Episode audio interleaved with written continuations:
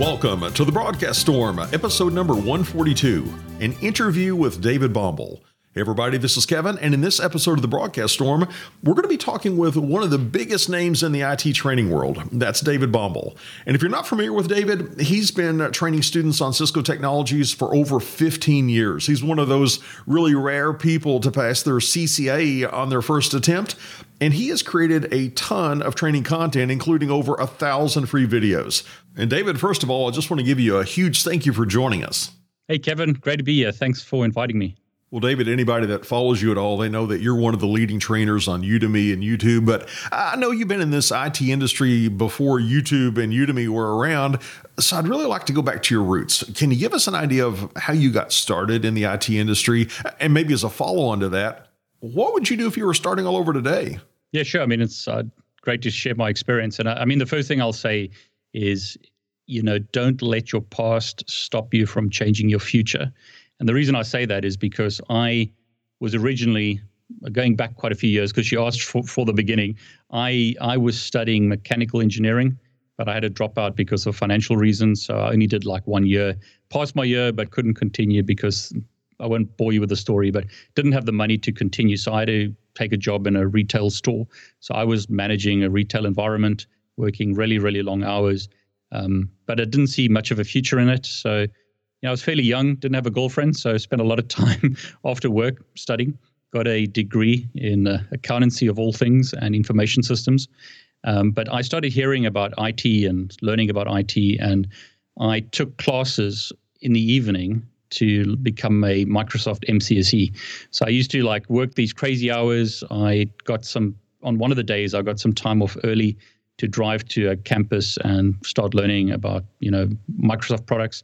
So I, eventually, after a while, got my MCSE in NT4, so going back a while. And then I moved out of the retail environment and I kind of started working in a support environment, supporting desktops, still in kind of a retail environment because I understood the retail, uh, you know, part of the world, if you like. Um, but then I learned about Cisco and I basically paid for myself to become a CCNA.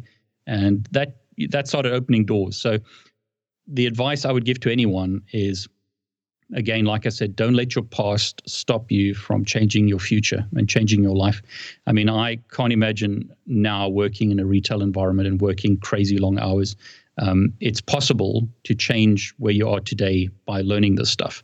And I've always said it, and I'm a you know firm believer in you know learning CCNA.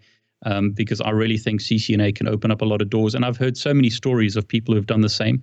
You know, people in worse, much worse conditions than I was, um, CCNA, and it doesn't have to be CCNA. I think the the tides of the world are changing. Um, CCNA is still a good path, but I mean there there are other paths that you could take. You could do cloud. Cloud's really really hot these days. You could do cybersecurity, also very very hot. So there are a lot of different paths that you could take.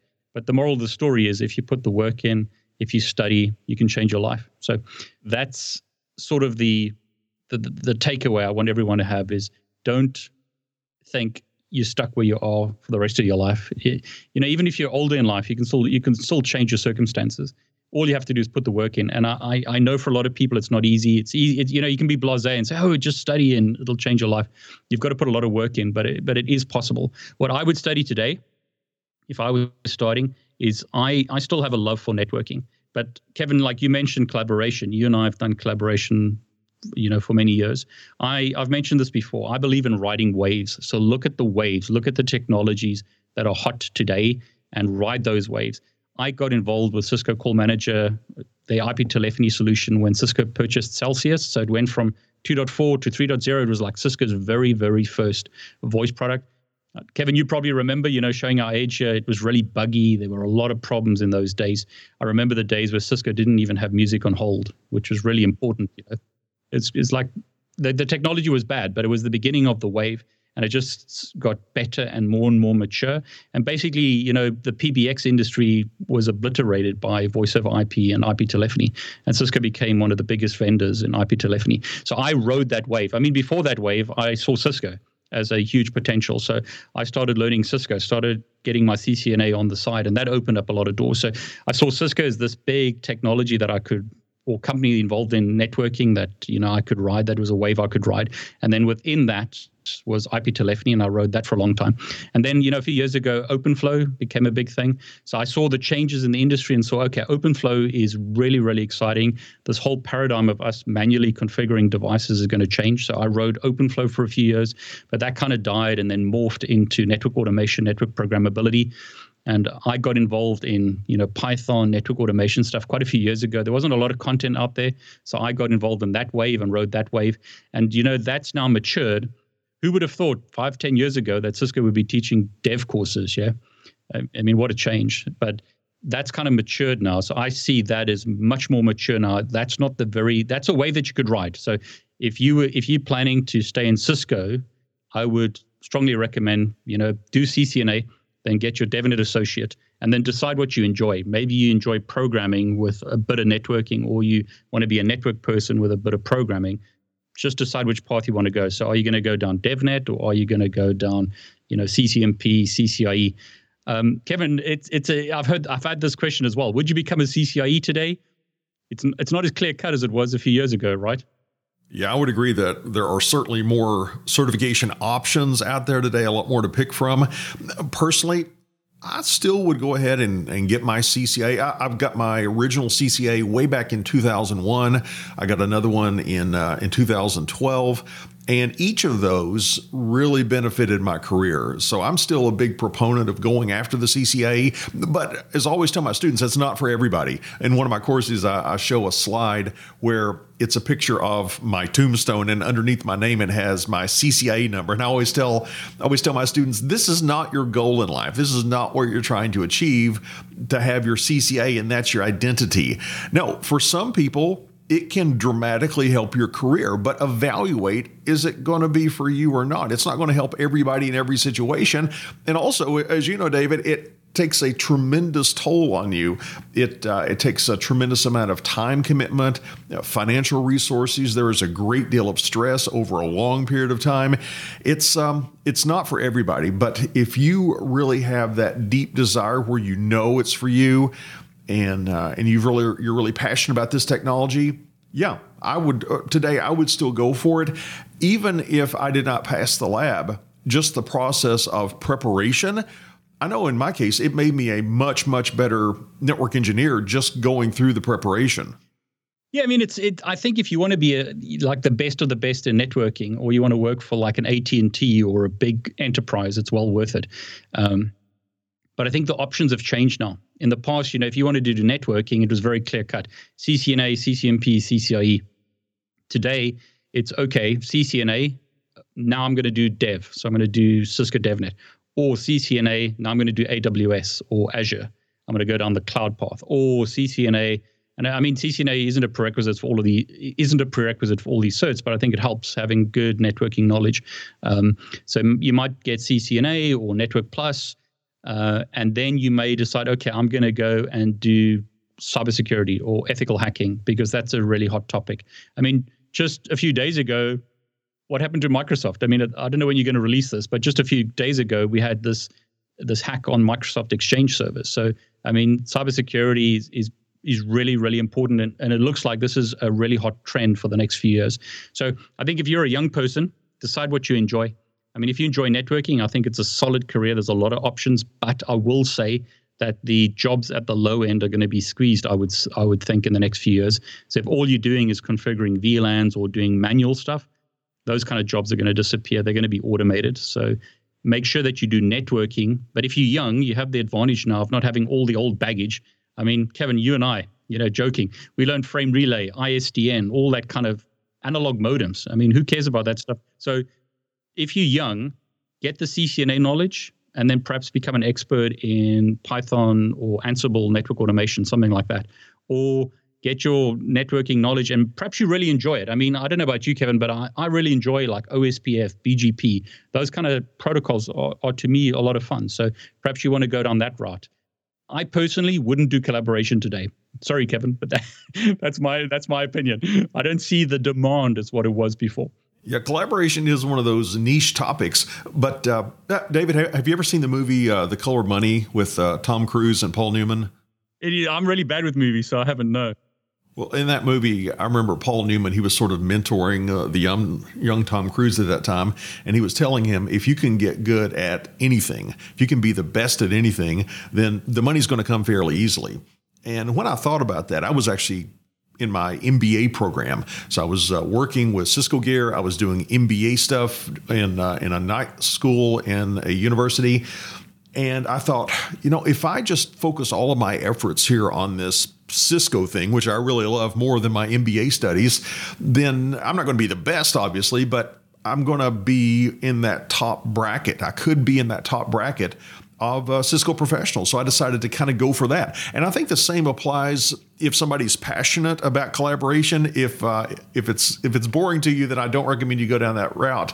But for me, it's kind of something I've always been around. I used to work at uh, the GTE laboratories where we worked with a lot of telephony gear. But um, yeah, I think if you can get really good at collaboration or cloud or anything, if you can be in that top few percent of professionals, yeah, there's going to be opportunities for you. I agree with that. I will, will say this. I mean, I live in the UK and I've lived in the UK for a long time, but I'm originally from South Africa. And what opened the doors for me to get here was my CCIE. So I, in my personal experience, and again, this might not apply to everyone, but my CCIE has always been more valuable than my degree. I've always found that a CCIE, um, because it's it's endorsed by Cisco, American company, it's it's it's the same has the same value around the world.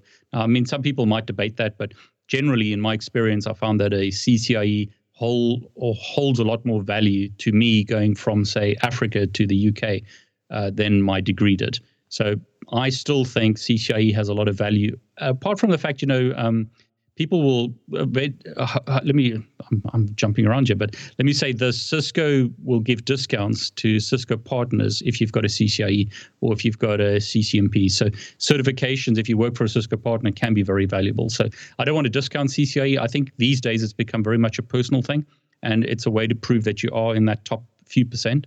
Um, is it this is it necessary for everyone? I don't think so. I think there are a lot of a lot more options today uh, you could become good in cloud. You could become good in cybersecurity. Uh, you could do more dev.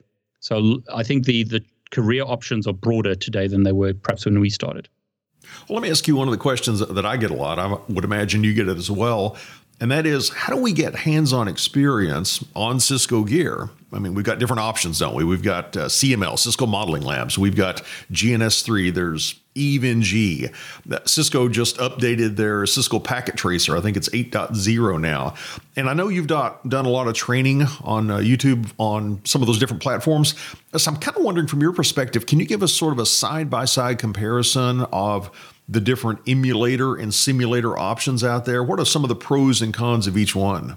Yeah, sure. I mean, it's um, I think if you're at if you're at CCNA level and you're just starting, Packet Tracer is probably the best software. It, it's a simulator, um, and you mentioned that, so let's differentiate between the two. Simulation software isn't the real thing, whereas if you get GNS3 or EVE-NG or CML, you're getting proper Cisco images that are virtualized, if you like, on your laptop whereas uh, Packet Tracer is just a simulator. So it's buggy. It doesn't have all the commands, doesn't output everything uh, perfectly. But if you're starting, it's I think is the best software. Just because CML and all these others can be quite quite a there's quite a hurdle to get them to to to work if you if you're new to this. If you don't know what virtualization is if you don't know what VMware is or uh, VirtualBox or you're not you're not quite sure what nested virtualization is there's a bunch of things that you have to do to make those work.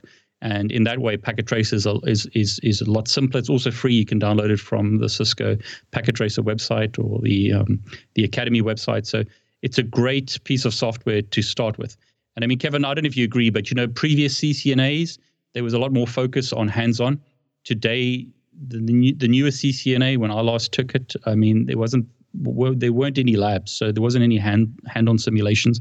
Um, so I think the emphasis on a lot of like memorization of commands or you know configuring stuff isn't as great at CCNA level, and Packet Tracer is is good enough for that. And when I say good enough, I think, I mean, there's a lot of features in Packet Tracer that are brilliant, and I'll, I'll get to the others in a moment because they kind of grouped together. Um, Packet Tracer supports simulation mode, which is fantastic because in simulation mode, you can actually see a packet flow through the network. So, simple example if you want to know the difference between a hub and a switch, and I know a lot of people say, who cares about hubs? But just to illustrate the point, in a hub, you'll see the packet or the frame, if you like, from the PC get sent to the hub and then go out of all the other ports. So you can visually see that. You can actually visually see uh, layer two, layer three, layer four within packet tracers. So if you're learning this stuff, if you're not quite sure what a port number is, or you know the different options in packets, you can see that very easily and very visually in packet tracer. If it goes to a switch, you'll see that the switch's MAC address table is updated. You'll see how it flows. So I think packet tracer is brilliant. Firstly, for simulation mode, it's very easy to set up. Uh, all the devices are part of the software, whereas in the others, it gets a bit more com- complicated. You don't get the image images necessarily, so you might get the framework, but you don't have the images to run topologies or create topologies. Whereas with Packet Tracer, it's all there. So you install Packet Tracer, very simple installation, supported on Mac, supported on Linux, supported on Windows. You, you install it, very easy to install, and then you have all the devices, and you can literally div- uh, drag a router or a switch or a PC, or as you said in version eight, a controller to the to the topology. And in version 8, they have a much nicer way to see what the devices look physically. And I mean, Kevin, we've probably seen this or heard stories many, many times. Guys arrive on site. They've never actually seen what a device looks like because they've only ever used it in a remote lab or something. And you don't want to be that guy or woman. You want to be the person who knows what a device physically looks like. And that's what's great in Packet Tracer because you can have a physical topology and a logical topology. So you can see like the network diagram, but you can actually see what the devices look like. You have to drag power into devices. So it teaches you a lot of very basic stuff, but it's important stuff. I mean, it's stuff that, you know, guys with a lot of experience, perhaps like us, take for granted. But if you're just starting out, you know, what is a console cable? How do you physically plug it in? Packet Tracer is great for that. So my personal recommendation is if you're new to Cisco, if you're just starting out, Packet Tracer is the software to get at CCNA level. Um, now, once you've mastered packet tracer or you're starting to hit the limits of packet tracer, then you want to get to the real stuff. And the real stuff would be CML or well, VIRL as it was called, GNS3 or EVE-NG. Now, this is difficult, and I won't get into the politics because there's some politics involved here. I would recommend that if you are wanting to go to that level today, you probably want to go with CML. And the reason for that is it comes with all the images. So when you get CML, you get the CML software, which is like the framework that makes it work, but you also get all the images on an ISO. So you take those two and you combine them and you can build your labs. The problem with GNS3, the problem with uh, EVE-NG, and we can discuss the you know the the technical details and the differences between the two if you like, but the, the problem with both of those is you don't get the images. You have to get the images from somewhere else. Um, so you'd have to you find images to load into those applications. So the advantage of CML, quite a few advantages. Cisco product, it's an f- official Cisco product. You get all the images. It's not supported by Cisco, uh, you know, for the personal edition. It is supported on the enterprise edition, but that's a lot more money. Personal edition costs money, $200 a year. So that's why I'd recommend Packet Trace if you're just starting out because it's free. CML is like $199 a year, but you get all the images. So CML gives you the real thing. GNS3 and EVE-NG also give you the real thing. But let's talk with, uh, about CML first. So you get all the Cisco, well, you, well, not all of them, but you get a whole bunch of Cisco devices. So you get like a layer two switch. They call it um, iOS layer two, but it's not. It's it, the name is misleading because it's actually layer two and layer three switching. So you can do almost anything. Now, a few years ago, I don't know if you agree, Kevin, but it was difficult. You know, okay, physical equipment or virtual equipment. I would use physical because I wanted Ether channel, or I'd use physical equipment because I wanted port span. Yeah, that stuff no longer applies because you can do almost anything with these images. So the the iOS layer two image and the iOS V image, which is like a router image, so you got a router and switching image, allows you to do almost anything. There will be some kind of restrictions, especially if you want to work with ASICs. So if you want to do quality of service there are some restrictions there. But apart from those, you know, from for from for study purposes, CCN, CCNA, CCNP, basically everything's covered. CCIE, even a lot of CCIE would be covered with, with CML today. Um, there is a restriction, however, that they limit the number of devices that you can run. So you can only run like 20 Cisco devices, but you could run Ubuntu devices in addition to that. but you can create fairly large topologies. So if you at CCNP level or in at CCIE level, I think CML is the best software if you want to study Cisco stuff. Um, now coming to GNS3 and EVE-NG, GNS3 is like the older type of software. So it's been around for a long time, very mature. Uh, it has a a user interface that you install locally. So there's like a graphical user interface that you install on your PC, and then you run uh, a server component in a VM. Uh, just a bit of history. Originally, so GNS3 just had the, the the graphical user interface that you ran locally, but then they started migrating to putting more and more stuff on a VM. And the reason for that is because it's very difficult to support software that runs on a Mac, on Linux, and on Windows. And there's a lot of weirdness between the way those operating systems work. So everything on GNS3 is migrating to running on a VM. And now there's a big push to using a web interface. So the way GNS3 is moving is the same as the other platforms. We have a VM. We connect to the VM with a graphical user interface running within a browser. So you, you don't install any software locally. EVE-NG has been doing that uh, for a while they sort of the new kid on the block, if you like. Um, so we had GNS3 and then EVE-NG uh, started that immediately. So they didn't have a client that you installed locally. They just ran everything through a GUI. So for a long time, their product was more mature on the graphical user interface through the web browser, whereas GNS3 had a lot of options just because of history. So there were a lot more options available uh, with GNS3 with the client and the server component. EVE-NG was the best for a long time on the web interface. GNS3 is kind of catching up with that now. So there's been a lot of development on the web interface. So, I mean, I don't like to get into wars about, you know, this is the best software. You know, choose the one that you like. I mean, Kevin, uh, you know, which one do you prefer? Some people love EVE-NG and prefer it. Some people love GNS3 and prefer that. I'm sort of a GNS3 user more because I've just been using their software for a really long time. But then CML got updated. CML used to be called VIRL.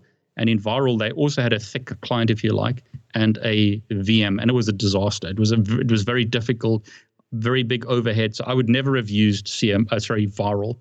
Uh, I didn't like it, but CML was a huge improvement because basically they did kind of like what EVE-NG was doing. They have a, a, a, VM, so a virtual machine that you load in a hypervisor like VMware Workstation or something, and then you just connect to it through a web browser and Cisco did a great job here. I mean, the developers of CML did a very, very good job, great product.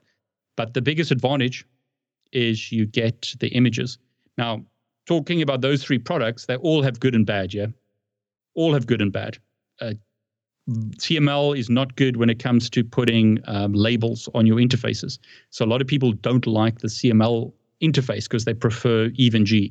Other people prefer GNS3's interface my my attitude is choose the platform that you like the most, but be aware that CML is the only platform that comes with images. So that's a big thing to be aware of. Um, apart from that, they're all great. I've used all three of them. Uh, advantages, disadvantages to all of them. I will say this: GNS3 and EVE-NG are more focused on multi-vendor. So you can bring Juniper images in, you can bring um, Cumulus you can bring a Arista very, very easily into both those platforms. You can do it on CML, so you can run other images within CML, but it's more convoluted to get that to work. GNS3, I find, is the best for importing images in that there's a little wizard. You simply click on, you know, a little wizard, go next, next, next, point to images, and it uploads it to the GNS3 VM, adds it to your topology. I find that to be the easiest. I found on CML sorry, apologies. Uh, EVE-NG may have updated their process, but when I last looked at it, it was fairly convoluted. It was probably the worst when uploading images. And these uh, EVE-NG guys, don't send me hate mail. Let me know, you know, if you've changed it and made it easier. Uh, CML is also a bit complicated. Again, advantages and disadvantages to each. You need to decide which one you prefer. And I think a barrier for a lot of people getting into an emulator or a simulator is how difficult is it to install? As I'm interested in your take on is it easiest to install CML or is it easiest to install EVE-NG or maybe GNS3? I remember when I used to work with GNS3 years and years ago, you had to play with all these idle PC timers or it would it would spike your CPU and and uh, VIRL was much more difficult to install and CML's a lot easier. But um, what do you think is the easiest emulator to install? I think I'd say CML is the easiest in my experience. CML is the easiest because you literally can set it up in a few steps. It's like you, when when you start the installation process, you go through a wizard of like I think it's five or maybe ten at the most. Like you give it your admin password, you give it a login for the user interface, and you're done. All the images are there. Because it comes with all the images on an ISO, because you point to, that image uh, disk when you do the installation. If you if you point it to the images in the beginning, and you you don't forget to do that portion, I'd say CML is by far the easiest. You don't need to worry about idle timeouts. I mean, you don't even need to worry about that on GNS3 now because they recommend you don't use those old iOS images anyway. But um, from a setup point of view, I would say the easiest is Packet Tracer, but it's limited because it's a simulator. Next step would be CML. I think the CML guys did a great job of making it very, very easy to set up. They basically, I think, I can't say this because I don't know. This is just me looking at what they did. They looked at the the best of GNS3, the best of EVE-NG, and they made their own product, which has got a lot of good from both those products. Now, again, there are disadvantages to CML. Some things people hate about it, but again, choose which one you prefer. But if you were starting out, I would say CML is the easiest. The disadvantages you have to pay. Well, two big disadvantages you have to pay to get the images and the software. It's licensed, so you have to put a license. Well, there's three disadvantages. You have to pay you have to license it. So that can sometimes be a pain. Some guys mess that up and then things don't work properly. And you're limited to 20 devices in personal edition. Those are the three major disadvantages. And you mentioned the uh, simulator, Cisco Packet Tracer version 8.0. You mentioned that it had a network controller, and that's one of the the cool new features of Cisco Packet Tracer version 8 is you can have this sort of generic network controller. It's not really DNA Center. It's not really the older APIC EM interface. It's kind of its own thing, but you can do a network discovery. You can do a path trace. You can go to a PC and there's a programming tab and you can execute some uh, some Python code to go configure some devices in your network. So it's it's kind of cool, and that brings up the question. It looks like Cisco is putting more and more emphasis on network automation. And I know on your YouTube channel, you've got several different videos on network automation. So the question is if I'm new in networking, do I need to learn Python? Is that an option for me, or can I just focus on on route switch? Short answer is you have to learn it. I think the uh, the days of us doing stuff through the CLI are gone. Um, I saw this trend, like I mentioned in the beginning, quite a while ago, and I think if you're doing stuff manually, uh, that that's going to disappear. I mean, let's be honest, Kevin. Us network people are in the stone ages. Who in their right mind would use Notepad as their automation tool? I mean, that's not what they do with servers. That's not what they do with storage. That's not what they do in other areas. The cloud, can you imagine the cloud with some guy having to go there through the CLI configuring everything? I mean, I, I say that in jest, but I mean, it's it, it, it it's the future it's it's just obvious. You know, who goes to a farm and manually takes a sickle and you know tries to gather you know wheat or whatever. You, use a machine to do that.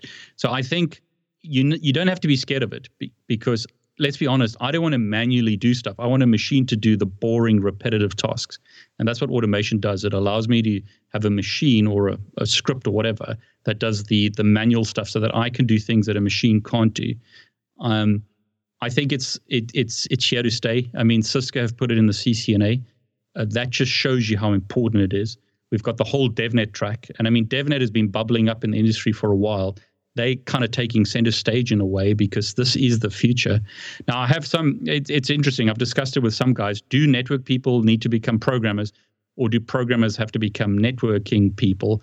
And some people would argue this they would say a network person must be a network person, but they should learn the language of programmers so that they can talk to a proper coder or proper programmer.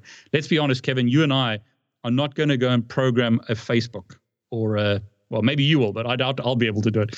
You know, I'm going to concentrate on using scripts or using some automation stuff to do tasks that save me time. But if I want a big product, I'm going to buy a product from Cisco or buy a product from another automation vendor. Um, because I don't have the time to write code to the level that they can write.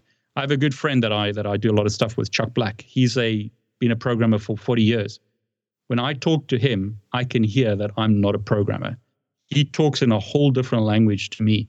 But what works really well is when him and I have a conversation, I come to it from a networking viewpoint or paradigm, and I have an understanding of programming because I have done coding in the past.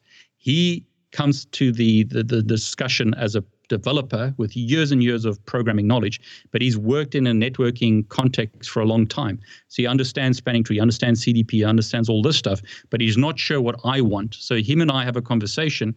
I tell him as a network person, this is what I want in a product and he created this product called Quokka, which is it's a free product that you can download. Uh, there's a free course that he's created that teaches you Python from a developer's or a coder's point of view. Um, so you can get access to that for free. But I mean, the point is, is that him and I had this discussion, and I was telling him, Chuck, this is what I want to see in this product. This is what a network guy would want. And he was like, Are you, are you sure? I said, Yeah, I'm a network guy. I want the product to do this. And what we found just in that small example is the product became very, very good because he had all the coding knowledge that I didn't have. And I understood what a network person would want to see. So I think for a lot of us, you might not want to become a developer, go down the DevNet path, but you, still need to understand development terms. You have to, I mean, Kevin, let's be honest. Why on earth are we doing putting our code in Notepad when it should be on Git, where we've got you know a history of changes, stuff like that? There, there's a whole bunch of dev kind of ways of doing things that will really save us a lot of time. We were doing things in an antiquated way. So, long answer to, to your question do we need to learn it? Yes. You may not want to ever do coding. You may want to be a pure network person, but you need to have at least an understanding of like what is Python, how to write a, a basic Python script. You need to understand terminology like what is Git, stuff like that, so that you can at least have an intelligent discussion with a developer. And again, I think it depends on the company that you work for. If you work for a very small company, you may have to do everything. So you write your own scripts. But if you work in a very large enterprise, you may be in the networking group and then you're just interfacing with a, another group that's sort of the developer group or you know the, the the networking guys that have moved over to to become developers. So I think that the opportunities are great. There are lots of opportunities, and we need to talk more about because you were talking about labs. So I mean, talk coming back to your thing about packet tracer, I looked at the controller and it's okay. But personally, I would recommend someone just go and look at DevNet. DevNet Cisco DevNet, so developer.cisco.com. They have a whole bunch of free training. They have a whole bunch of free labs. They've they've basically put CML in the cloud that you can access for free. So if you don't want to buy CML, you could just access the DevNet labs. The problem is you have to reserve them, so they might not be available. Depends on usage, stuff like that. But you could actually use some of the CML uh, lab, sorry, some of the DevNet labs to even practice CCNA or CCNP content. But apart from that, talking about automation, they have a whole bunch of labs and free content out there. So as an example, on, on my YouTube videos, when I was when I'm teaching CCNA network automation or CCNP network automation, I wouldn't use Packet Tracer. I wouldn't perhaps even use CML because not everyone has access to that because Cisco have these um, these uh, sandbox labs that are permanently on, and you can basically just SSH to a Nexus device or to a IOS device, and you can configure it remotely. You can SSH to it, or you could write a script that talks to it using Python or whatever. Um, those are available. And if if you don't want to, you know, share a lab with other people, you can just reserve a lab. So I think DevNet have done what we wished Cisco had done many, many years ago. I mean, we've been in this game a long time. Years ago, you had to buy your own equipment. And I mean, Kevin, you haven't got into that discussion. Is it worth buying equipment today? I've got a whole bunch sitting gathering dust. I don't know what you've got, but I think if you're starting out, some people would say you should get some physical equipment like make your home uh, network Cisco so you can learn, you know, how to patch cables. You can learn all the stuff that you can't learn in simulators. So I think there's value in that, but very, very quickly, stuff it's much easier to use virtualized stuff, including stuff hosted in the cloud by DevNet. And as you were talking about your friend Chuck, that uh, more of the developer, I thought, what a great illustration of DevOps. He's the uh, developer you're more of network operations and that's where we get devops from. Development and network operations and there's the whole devops lifecycle where there's continuous feedback and iteration between those two different camps. And it reminded me of something that i heard chuck robbins say at cisco live uh, this has been a few years ago. He was talking about the engineer of the future and he showed this Venn diagram on screen, and there were these two overlapping circles. One circle was the traditional network engineer like yourself, and one was the development person, the programmer, and that area of overlap he said was the hybrid engineer. They possessed both skill sets, both programming and traditional networking. But as time has gone on, I've heard him change his language a bit. Instead of talking about the hybrid engineer, more recently, I heard him talk about what he called the network dream team. And that's where you've got people with deep domain expertise just in development, and you've got people with deep domain expertise like yourself in uh, in network operations. But I think it's it's great to be conversant in whatever area that you're not the specialist in because there's there's just a lot to learn, and you really cannot be a master of of all those different disciplines. It's just too much to learn. I mean, you can't you can't you. I mean, just like CCIEs, there's, there's how many CCIEs? Uh, you you've got two CCIEs, routing and switching and collaboration. I mean, just in those two domains, there's so much to learn. You can't be an expert in every domain. Um, and I think things are changing so rapidly uh, that these days it's accelerating. Uh, it, it makes more sense to have a team of people. Uh, everyone has their strengths, and they and they just collaborate on making something work. Now, when David and I first met, it was at a uh, Cisco Live, and I remember one of the comments I made to you, David, was was how prolific you were. I thought, how do you do it? How do you create so much content? Because looking at all the stuff you've got on Udemy, I mean, you've got a disproportionate amount of content that you've created. So I'm thinking there's got to be some serious time management, optimization strategies behind the scenes. Can you share with us? How are you so productive? How are you able to just crank out so much content? I know there's got to be a lot of productivity secrets behind the scenes. I don't feel like that. I mean, I often, often think I'm, I'm not doing enough. Um, I think the, it, a lot of it's uh, so there's a good book that I've recommended previously called Deep Work, and I'd recommend a lot of people read that. In the in the Deep Work book, uh, Cal Newport talks about you know you have to lock yourself away and just do stuff that's of importance. And I think um, one of the things I don't do, I'm a really boring guy. I don't watch television, so I don't have a I haven't had a television for years um, which means I can't I can't get all the movie references that people talk about. So I'm a bit clueless when it comes to that. But I've got Google. But no, on a serious note, you know, Kevin, you live in the states. I mean, I hear the stats coming out of America, and it's like to me, it's mad. How can you watch? The average American watches something like six hours of television, movies, Netflix a day. I mean, if you spend that kind of time, you know, just watching stuff, uh, you, what do you do with the rest of your day? And I also think there's a difference between, and I don't want to insult everyone, you've got to do what you want to do because everyone's different.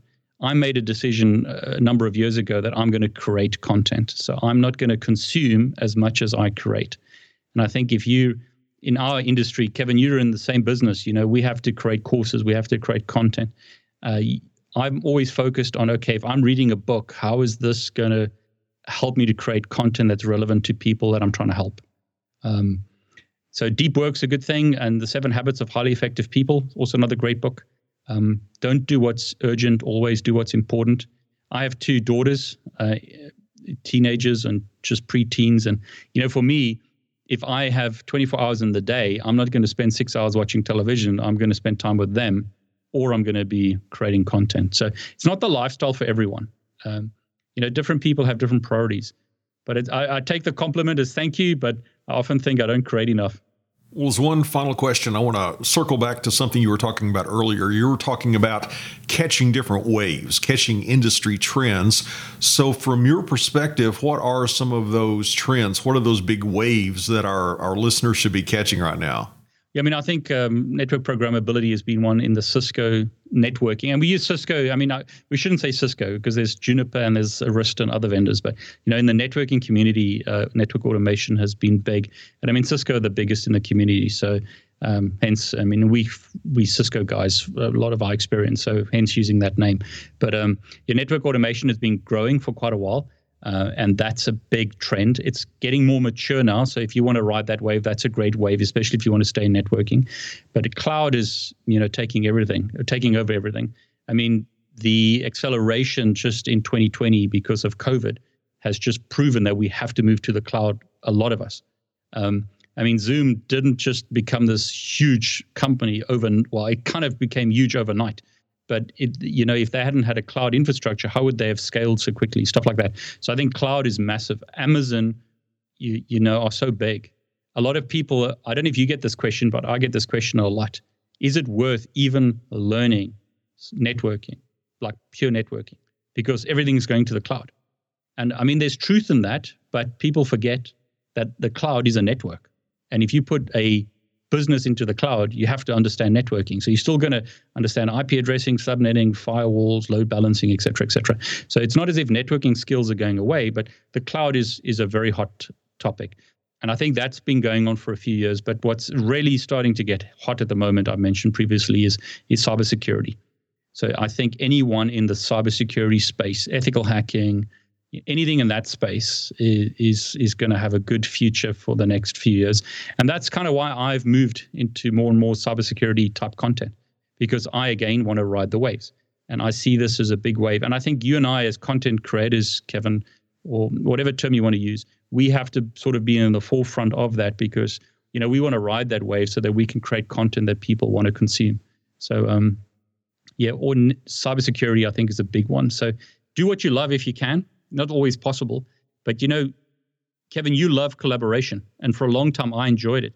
But I got tired of it. If you asked me to set up phones now, I probably wouldn't want to. but you know, you got to do what you love, and it's good. It's good that people have different passions.